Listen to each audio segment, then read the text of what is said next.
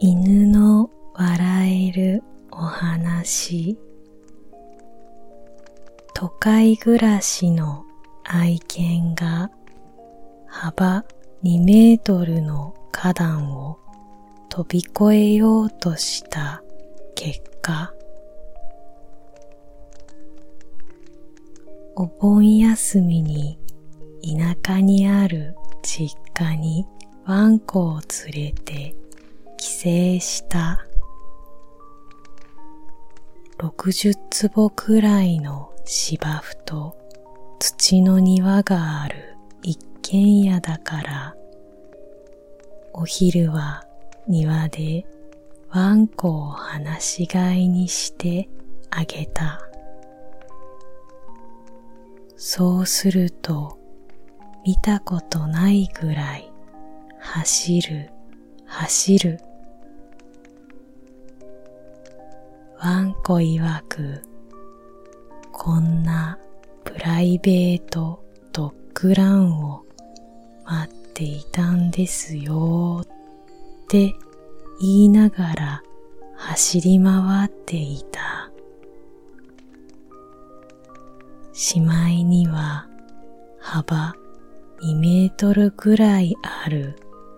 レンガの花壇をすごいスピードで飛び越えようとする。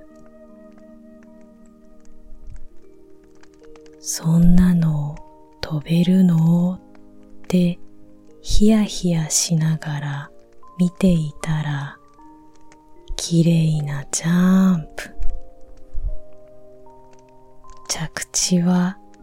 見事に失敗していたけど愛犬の身体能力の高さにびっくりした。我が家はペット可能マンションだからもちろん庭なんてない。共用ドッグランくらいあるっちゃあるけどこんなに広くないから思いっきり走れないよね。やっぱりワンコにとってはこんな田舎で走り回れるのが一番幸せなんだろうなぁと思いながら帰路に着きました。またワンコのためにも両親のためにも正月休みに来ようと思います。犬のほのぼの話。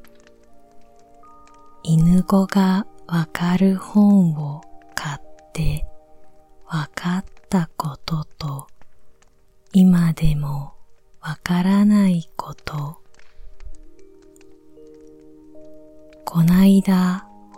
本屋にこれであなたも犬語がわかるという本があったので興味が湧いて買って読んだ。その本にはワンコが鼻を押し付けるのは訴えたいことやお願いがあるという意味で書いてあった。でもうちの子が鼻をつけてくるのは一日に二回だけ一回は私たちが食事をしている時だから、もちろんその食べ物ちょうだいよって言っているのはよくわかる。でももう一回の花ちょんは洗面台で顔を洗ったり歯を磨いたりしている時なのだ。知らない間に足元に来ていて足を鼻ちょんしたりするからどうしたのって声をかけるとはてなって首をかしげる。いやいや、聞きたいのはこっちだよって気持ちになる。でもこっちを見上げながら